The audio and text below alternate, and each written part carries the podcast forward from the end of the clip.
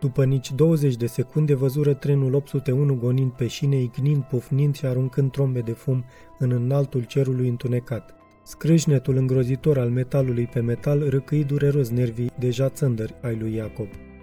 Celor 30 de vagoane le trebuiră mai mult decât se așteptaseră să se oprească, dar imediat ce o făcură, din dreapta lui se auziră focuri de armă. Asta era, acesta era semnalul. Iacob își lăsă capul jos și țâșni către vagoane, în vreme ce întunericul era sfâșiat de și mai multe împușcături. În stânga lui, Iacob îl văzu pe Henri ajungând la ultimul vagon al garniturii.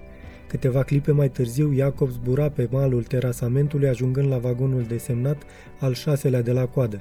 Începu imediat să taie cablurile și împinse ușa vagonului deschizând-o.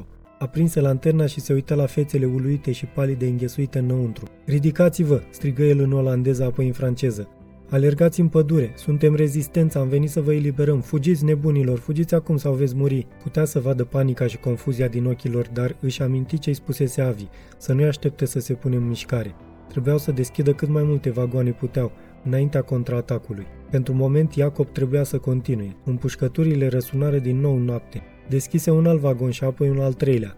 Le striga oamenilor să fugă și mulți dintre ei asta și făcură.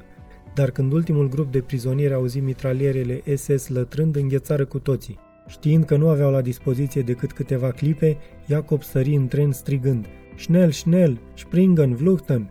Trase de bărbații mai tineri din vagon, îi ridică în picioare și împinse spre ușă, strigându-le să sară și să fugă ca să-și salveze viața. Mergea prin vagon vorbind cu cei vârstnici și cerându-le să se grăbească, pentru că nu era prea mult timp. Știa că sunt speriați, dar dacă voiau să trăiască, trebuiau să fugă. Iacob intră și mai mult în adâncul vagonului și auzi atunci pe cineva în urma lui strigându-l. Îi trebuie o clipă să-și dea seama, dar când se întoarce se lumină la față.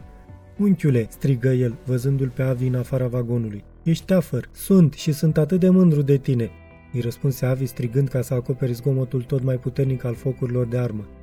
Nu ai din întâmplare niște clești în plus? Iacob zâmbi mai larg. Mai avea de fapt o pereche și o aruncă unchiului său încântat să-l vadă din nou și bucuros să aibă ajutoare. Mai aveau 20 de vagoane de deschis. Nu părea posibil, dar ajutorul lui Avi avea să schimbe lucrurile. Chiar în acea clipă, Iacob văzu un soldat SS trecurându-se pe lângă vagon. Auzi o rafală de mitralieră. Văzu cum scuipă foc pe țeavă și apoi se uită neputincios la Avi care, străpuns de nenumărate gloanțe, căzu în josul terasamentului dispărând din raza lui vizuală. Întoarceți-vă!" Strigă soldatul în germană cu o voce brutală și guturală.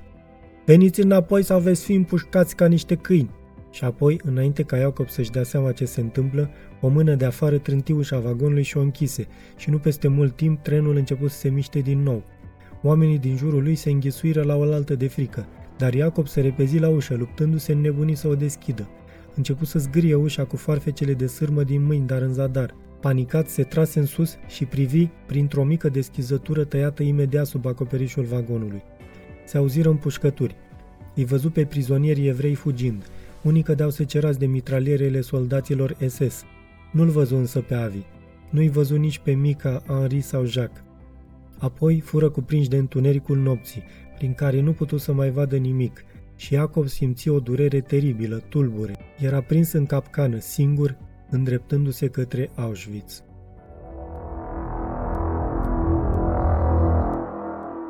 A fost un fragment din cartea Evadare de la Auschwitz, de Joel Rosenberg, la editura Corint, lectura George Harry Popescu.